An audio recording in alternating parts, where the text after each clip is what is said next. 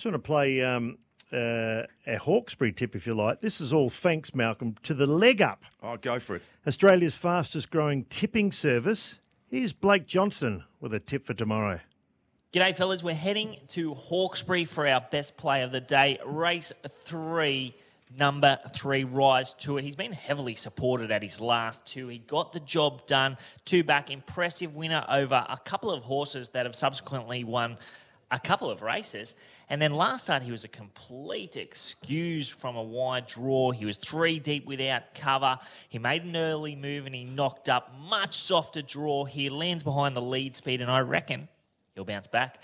Thanks, fellas. Good luck if you follow. Well done there. The leg up. Get a leg up on the bookies with Australia's fast growing tipping service, thelegup.com.au.